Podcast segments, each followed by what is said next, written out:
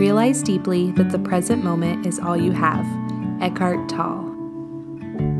Hello and welcome. You are listening to the Mini Mindful Moments podcast. Wherever you are, I hope you can take this moment to be mindful. Thanks for joining me.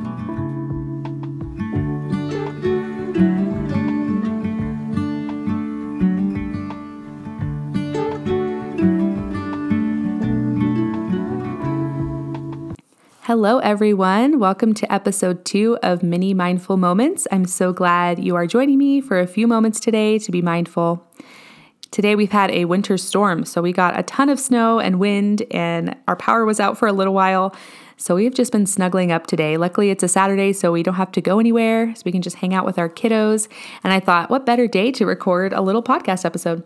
Although the blue skies are now coming out. I'm looking out my window and I'm really happy to see some blue skies after a crazy morning and afternoon of snow.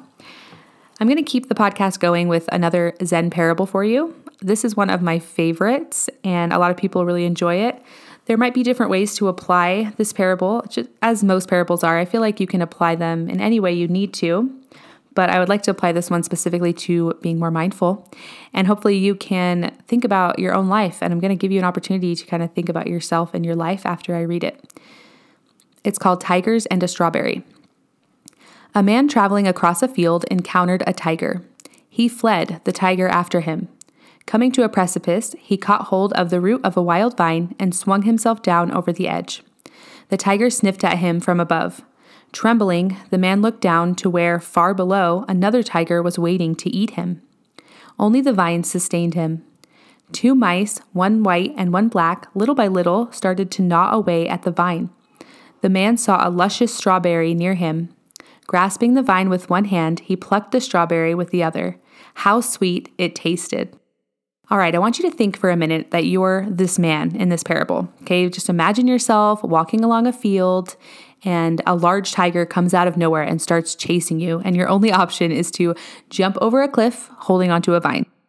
I want you to think of this first tiger chasing you as your past. The past means a lot of different things to different people. You can have some traumatic events, you can have some regrets. There's also positive things in our past, things that we might miss because they were so great.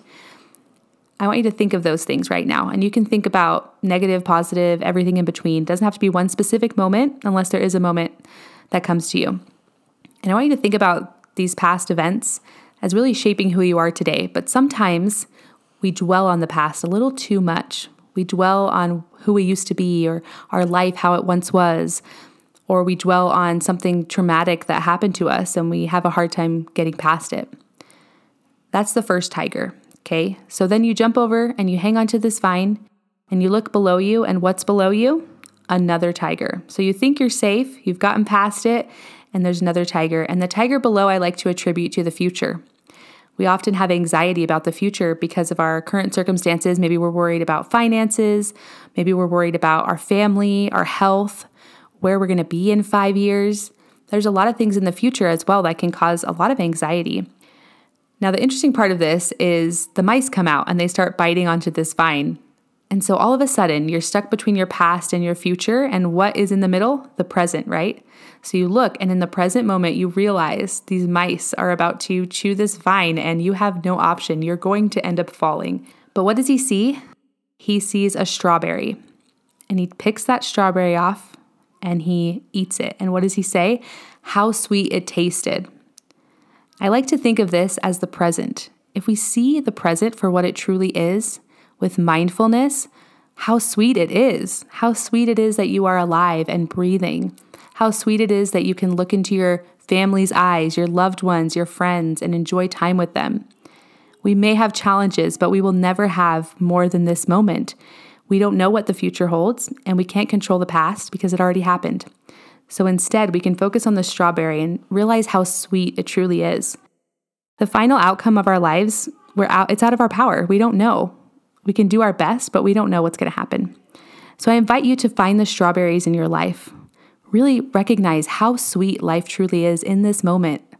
Right now, what is sweet about this day? Just focus on that, and you will find so much more joy than focusing on your past or focusing on your future. Hopefully, this has helped you focus a little more on the joys of life. And remember how sweet it tastes. Thank you so much for joining me on Mini Mindful Moments. I hope this has helped you. Remember to share with your friends and family because we don't have social media. You're the only way we get the word out. Have a great day.